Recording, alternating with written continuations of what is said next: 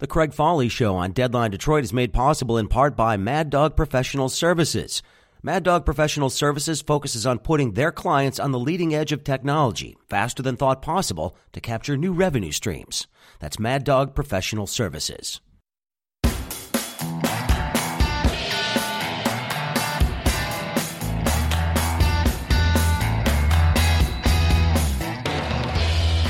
Hey, everybody, happy Wednesday. Welcome to the Craig Foley Show on Deadline Detroit. So glad to have you with me. Hopefully, hopefully you got out of your driveway okay without spilling the way that I did this morning, taking out the garbage on the ice on the driveway. That was fun. And I've noticed one thing the older I get, the more it hurts. But what are you going to do? Anyway, hopefully you're safe today and all is good. Uh, last night, State of the Union. We're going to spend a little time talking about that. Now, if you know me, you know how I feel about this president. I'm not a huge fan. That said, it's not important to necessarily know what I think about this all the time. Let's find out how the other side thinks. My guest today will be Nolan Finley, who, of course, is the editorial page editor at the Detroit News, and, of course, the host of the morning show on 910 a.m. Superstation, and, of course, He's a little bit more conservative than I am, so we'll find out what he thought of President Trump's job last night, and then I'm going to read some comments that came in from you. I did a live Facebook thread during the speech last night, and a number of you chimed in. It was great to have everybody on board. We'll get some of your thoughts on what the president had to say, and I'll include those a little bit later on in the show. Stick with me, lots coming up on The Craig Foley Show on Deadline Detroit. The Craig Foley Show is made possible in part by Deadline Detroit, one stop shopping for all your news. Also, home to Deadline Detroit TV, which includes The Zip, a weekly wrap up of the week's news with some humor, and The Trip, wise relationship advice with hosts Megan Slattery and Tracy Evans. Deadline Detroit, one stop shopping for all your news. This is the Craig Foley Show on Deadline Detroit. Happy Wednesday. Glad to have you with us on this rainy and icy day here in Detroit. But of course, most of us were inside last night watching the State of the Union address. At least you should have been. Regardless of how you feel about this president, it is important that we pay attention to what they say in the State of the Union address. In my family, it's been a tradition forever. I can't remember ever missing one. Joining me today to talk a little bit about last night's State of the Union address, what was accomplished, what wasn't, is my friend Nolan Finley. He is, of course, the editorial page editor at the Detroit News and, of course, the morning host on 9 10 a.m. Superstation.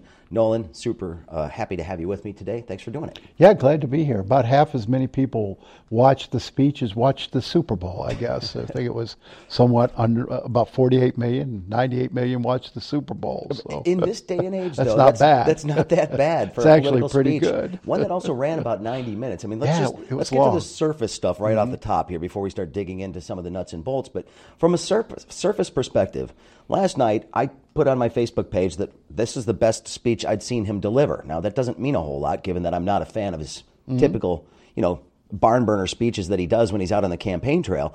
Uh, but I thought this was uh, for him pretty well delivered speech, and it was pretty well received by by a lot of the people that were watching. Oh, I think it definitely was the best speech he's given. You compare it, it in tone and message to his inaugural address, to his victory address in Cleveland at the nominating convention. Uh, I think it was uh, a good piece of work uh, for Donald Trump. His best, his best speech, as as as you said, and I think he, beyond that, I think he hit the right tone and the right message. I believe it was what America needed to hear from him in in terms of uh, that whole unity message coming off the government shutdown. That was, uh, you know, we were headed, we are headed, I think, very dangerous place in our political divisions. And I think striking that unity tone, as disingenuous as some might find it coming from a guy who has been a divider, I think it was the right message. And, and uh, Americans seemed to respond. I was really surprised at the poll numbers this morning. Let's talk about that unity message. You wrote Yeah. your column this morning that, you know, yeah, this is rich coming from this guy who's mm-hmm. basically made his political career on being somebody that is dividing us. Mm-hmm.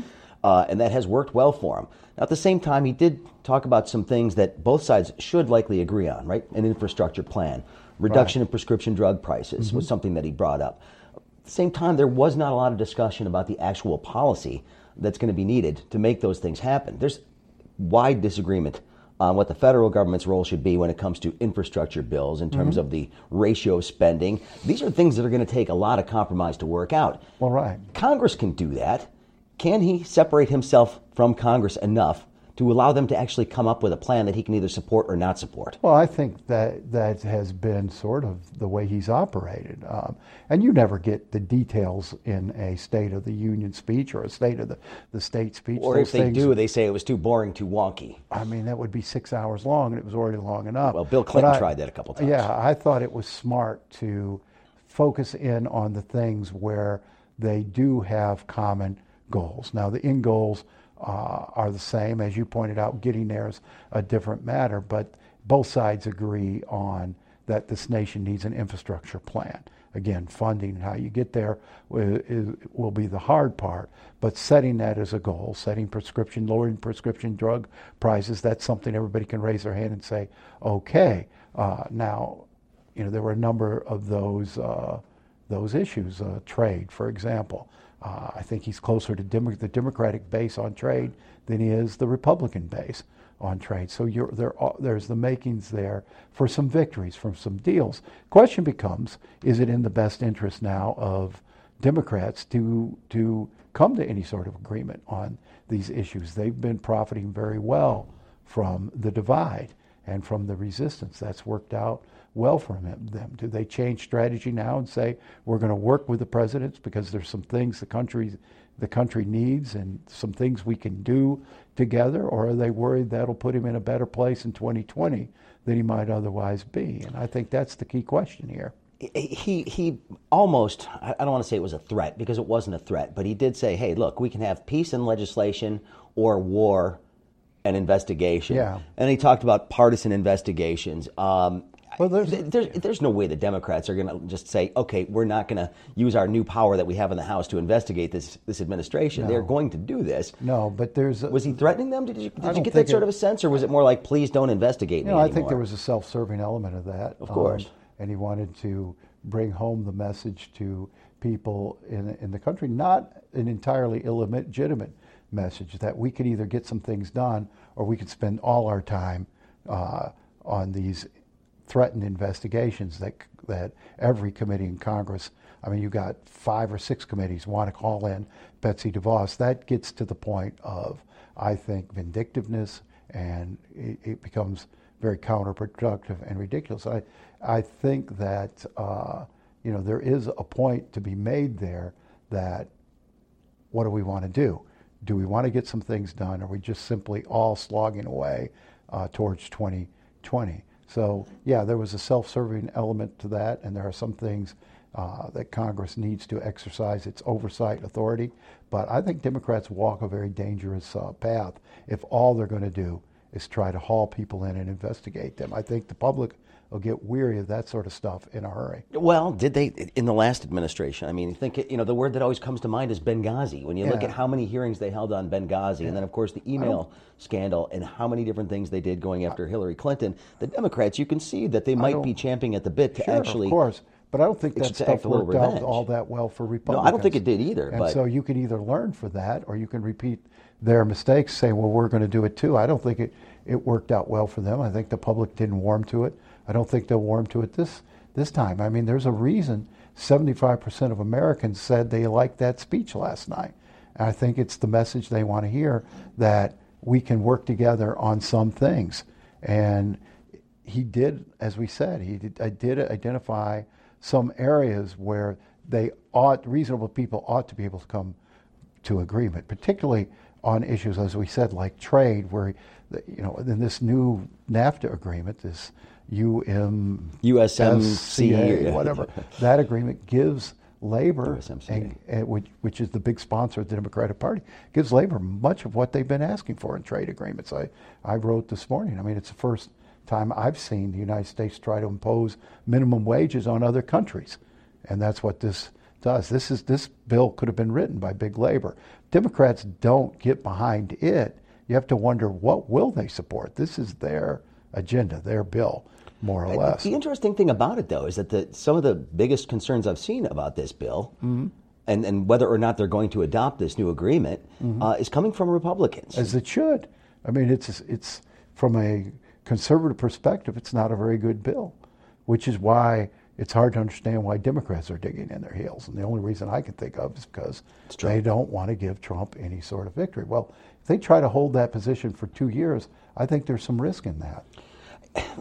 The big issue that was hanging over the speech, obviously, yesterday was, mm-hmm. was the issue of immigration, mm-hmm. right? And he went out of his way once again to to build up this this threat, and th- there was plenty of fear mongering going on in that speech when it comes to this immigration issue. Mm-hmm the people have not been swayed on this one in terms of the wall. You look at the numbers of support for an actual physical barrier, mm-hmm. it, it's dwindling. It, he's been making this case for a long time. We shut down the government over this issue, and whether it's a metaphorical wall or a real, real wall, we don't know at this point in time because the position keeps shifting. This seems to be one of those things that could be an even bigger quagmire than it's already become. We're hurtling towards another potential shutdown in a few days. Well, I don't think we're going to have a shutdown in a few days. I think the more likely scenario will be if he can't get Democrats to uh, fulfill their promise to negotiate on this, uh, and they and so far they haven't. Uh, he'll declare an emergency and try to find the funds to build it from elsewhere. and It'll go to court, and this will be taken out of the political realm into uh, the judicial realm, which probably serves both sides well. But you look again at the polling uh, from the speech last night. The, the, people responded to that message on border security. I don't think, I think there's a lot of nervousness in this country, even among people who say, gosh, we don't think a wall will work, about these caravans that are coming. Uh, but how much of that, though, is, I mean, these caravans that are coming, this is not the first time there have been waves of immigrants from other parts of the world. Mm-hmm. And every single time there's been a new group from a new part of the world coming to the United States, the associated fear comes along with it. It's, I mean, look, well, I, I just point people, people, to Gangs in New York. I mean, think about that movie. It was based on this very notion that immigrants are potentially dangerous. Well, and yeah, there's always been backlash against immigrants, but I think the idea of folks just showing up at your border demanding to to be let in does does rub a lot of American voters uh, in the wrong way, and I think there is concern. And I think the way he laid it out last night, uh, you know, trying to downplay the actual physical barrier uh, was an effective approach. I mean, there's well, is that a way for him? Is that a, a, way for him to quote unquote get funding that he wants for border security without and, and calling it a quote unquote wall? Yeah, I think there's going to be. I think there are probably places, and I don't know this. I'm not ex- expert on border security, but I I think you know we've built walls on the border. I think there are probably places where walls are effective, and there are other places where something else is more effective. I mean, we have walls, so the idea of adding to the wall structure is not, I don't find it all that um, extraordinary or offensive. I think there's a deal to be had here uh, that would that would give both sides a victory and would give the American people a victory if they could trade uh, border funding and allowing to use some of it for barriers where it's deemed appropriate in exchange for opening a wider door to immigration, getting resolved the DACA situation. That's that's that's a bargain for Democrats. Five billion dollars. That's a bargain for Democrats and for the country because these are issues that need to be resolved. Uh, we're going to need to have a a more vigorous immigration system as our economy grows, and we're not going to get that in this current environment. Well, the current environment is one, it seems to me, in which everybody is starved for victory at this point in time. Well, they have to be seen as, mm-hmm. as winning on this issue. That's issue. why we had a six week shutdown when we, or five week, when we should have had a compromise. Yeah, agreed. And, and the problem, though, is that this president can't see past just that initial campaign promise. Look, if you do something to fix mm. the immigration system, you have a, a clear uh, asylum course, you have a way for the sure. DACA kids to be taken care of, and you figure out a way to increase the inspections of trucks coming in at the border crossings. There's a lot of things you can do. Uh, that would, and you could I say. I don't think you can lay it simply on, on Donald Trump when you had Nancy Pelosi starting the negotiations by saying we're not going to give you a dollar for the wall. Well, basically, you say there's no there's no room to talk here. Uh, I think during the course of that, you saw Donald Trump throw out uh, what he thought would be the makings of, of negotiations when he said, you know, we'll give you some temporary relief on DACA. I don't see, I, you know, I thought that could have very easily become permanent relief if people would have bargained in good faith. But it became more about who was going to win the standoff. And that's never an effective place no. to find compromise. And so, you know, I think now that they've had a cooling off period, if they went back and each side laid down what are your essential ingredients to a comprehensive immigration bill, we might get one. Uh, because we need an immigration reform in this country. We need more immigrants coming in to fill positions that we can't fill. Doesn't that debate only happen though when we start actually dealing in facts about what's happening at the border as opposed to hyperbole and fear? Uh, you know, I think so much of this debate so much of this debate has been around this notion that you know these bad people are coming across the border to kill you. I mean, it's not it, necessarily just that, Craig. It's, I, yeah, it's, but it, it's not. It's not at all. That's what that. he leads with every it's, time. It's not just that. That's MS-13's coming to take your babies. I mean, we have had some MS-13 people come, but the idea that you're going to allow um, what is it now six, seven hundred thousand people to enter the country unchecked, illegal every year, that's not a healthy situation, and that's something we should be concerned with. We don't know who but who's among crisis, those people. Calling well, it a crisis when the numbers are actually lower than they've been in decades is is kind of well, they're up this year. Disingenuous. They're I mean, up the last two years, and they'll continue to be up as long as that this tactic of bringing caravans to the border to claim political refugee status when they're not political refugees. But that's we they're have a economic. System, we have a system to determine that. Uh, well, except you know you can say that, but that's a little disingenuous when what you're doing is stamping their hands and turning them loose in the country, and 80 to 90 percent never show up for again for their hearings. That's not an effective system, and you can't hide behind that and say, well, we've got a process in place when we don't. Uh, I think the idea of having so many people come into this country through illegal paths uh, is harmful to the overall effort to bring in immigrants through the legal process, people who can come and have come for generations and have been productive citizens here and have helped our, our country and helped our economy. We still need that. And I think if you don't if you don't get a handle on what's going on at the border, then you can't you hurt the overall cause of productive immigration. I still think the debate is harmed when you start referring to this as some sort of an invasion or mm-hmm. give this impression that there's this teeming horde of people that are coming to storm the borders. I don't well, think that helps the debate. I, it's like we're not negotiating be, from a place of good describe, faith. describe, I think, what the caravans have been. I mean, you can't just have people show up at the border and pushing pushing their way across and disappearing. That's I mean, it's not an orderly process. Whether you call it a crisis or don't call it a crisis, it's not a good situation, and it's something we need to get a handle on. And, you know, we now have, what, 30 million undocumented immigrants in this country? I can't think of another place that would tolerate that sort of unchecked uh, uh, immigration into into their borders. Let's move on to something else. And mm-hmm. there was one moment there was noticeable silence and some gasping in the crowd, mm-hmm. and the president sort of caught himself when he's in the middle of this. In my opinion, so he basically mm-hmm. said, "If I had not been elected president of the United States, we would right now." And he said, "In my opinion, be in a major war with North Korea." No, I mean that was again, that's Donald Trump. And uh, but more likely, I had a guy from Heritage. Again, it's fear mongering again, though. Well, or it's it's self-aggrandizement. I mean, I don't know that it's it's fear-mongering as much as it is, is you know, little Jack Horner, you know, uh, which is what he's been given to. Had a guy from Heritage on this morning who said the more likely scenario, certainly there wouldn't have been a war. The more likely scenario is we'd be shipping uh, billions of dollars in grain and other aid to North Korea to make them behave again, yeah. which is also not a productive uh, situation while they continue to develop their nuclear weapons. Bush did that, Obama did that, Clinton did that. It didn't work. Well, China does that. It, you it know, I mean, China does you this. China buys off North Korea all the time. Knock you, it off. Here's some it, aid. And it hasn't worked. They've continued to develop their, but their still, nuclear weapons and escalated that under um, on, under the previous administration. You can't have North Korea continuing on the path it was on. Uh, this is a better path. I don't believe we would have been a war. I don't think the president really believes we would have been a war. But certainly, this is a better path than we were taking. And if you remember, when he first came to office, people accused him of saber rattling.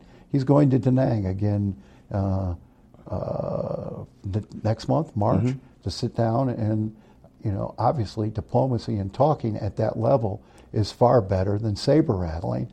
Uh, I would give him credit for that. Now, whether it Whether it leads to anything or not, I think uh, is is still a long shot. The North Koreans don't, sure. you know, are the North Koreans still, but it's a better position than simply trying to turning your head from the problem and throwing billions of dollars at them while they continue to pursue their nuclear ambitions. Okay, but there was some saber rattling for sure over Iran.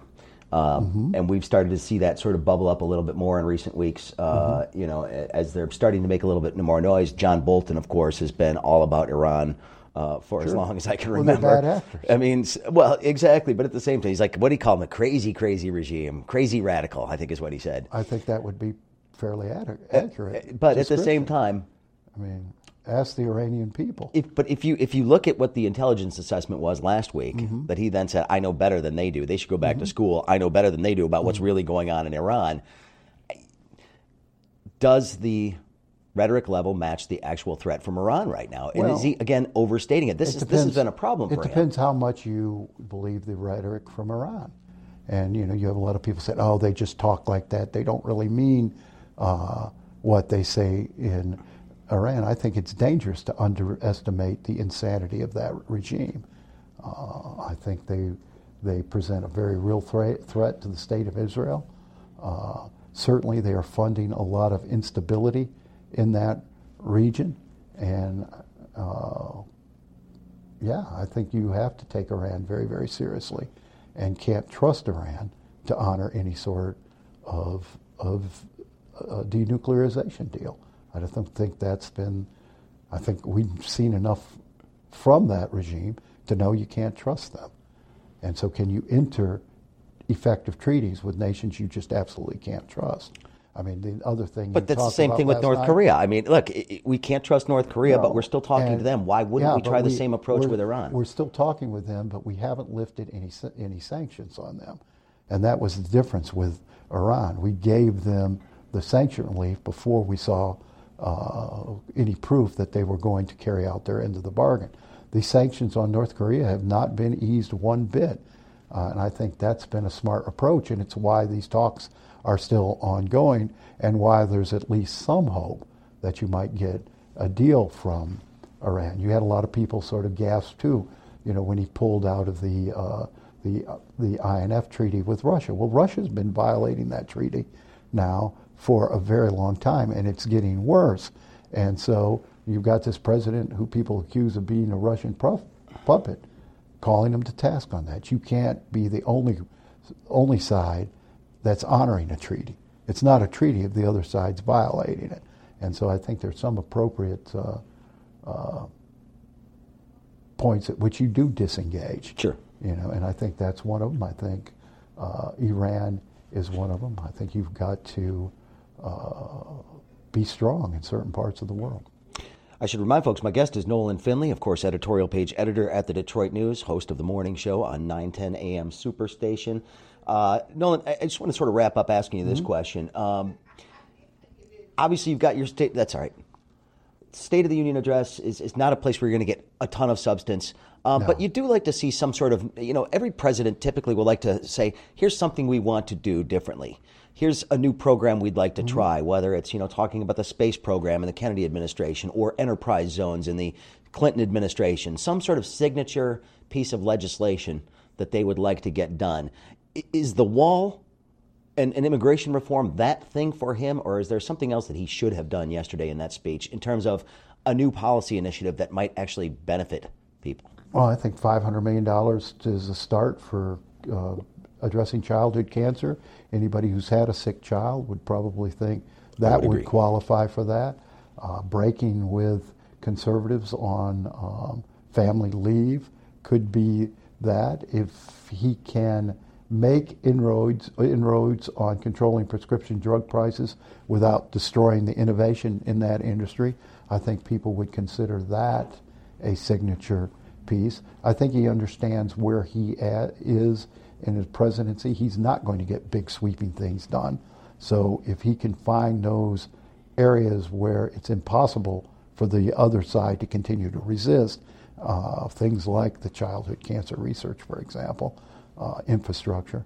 I think that's a very smart approach. You take the victories you can get uh, uh, now, and hopefully they do some good for the American people.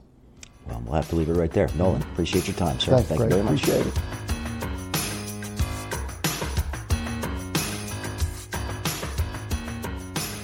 The Craig Foley Show on Deadline Detroit is made possible in part by Mad Dog Professional Services. Mad Dog Professional Services focuses on putting their clients on the leading edge of technology, faster than thought possible, to capture new revenue streams. That's Mad Dog Professional Services.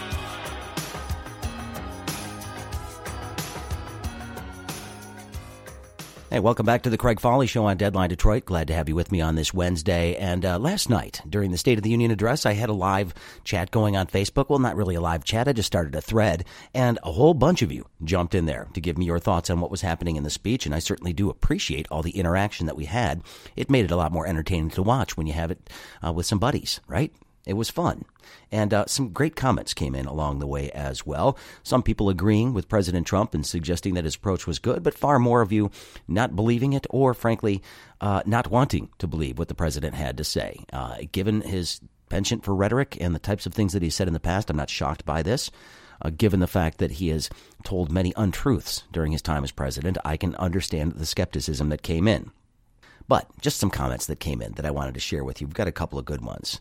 Scott chimed in and said, We're watching with the volume muted, and my 11 year old daughter is making up her own dialogue. It's far more interesting this way. So we had a lot of responses like that one. Uh, we have Patrick O'Connor, who says, All POTUSes use job numbers because they're hard to track. Although the fact checking did come in, he did overstate some of those numbers a little bit. It is hard to deny that the job numbers, at least from an unemployment standpoint, are pretty good, but he did overstate the number of jobs created and especially the number of manufacturing jobs created in that speech last night. Todd chimed in and said simply, fact check, the southern border isn't dangerous for Americans. We have Jaquise, who says, we don't need more troops on the southern border. Todd says, send troops to the border and have them process asylum applications. That could be one solution for whatever logjam may be created by uh, these so called hordes of people that are coming up here. Uh, we also have Andrew Lark, who says, Trump's been living in guarded and gated environments for his whole life, so what's he going on about? He did talk about how certain people have gates around their homes and we won't put a gate around the border. So there was a lot of discussion about the border, of course, in yesterday's speech. Todd says simply, most drugs enter our country smuggled through legal points of entry. A wall wouldn't help that. We have two competing ones here. Stephanie simply says he's telling lies, whereas Jeff says he's speaking the truth.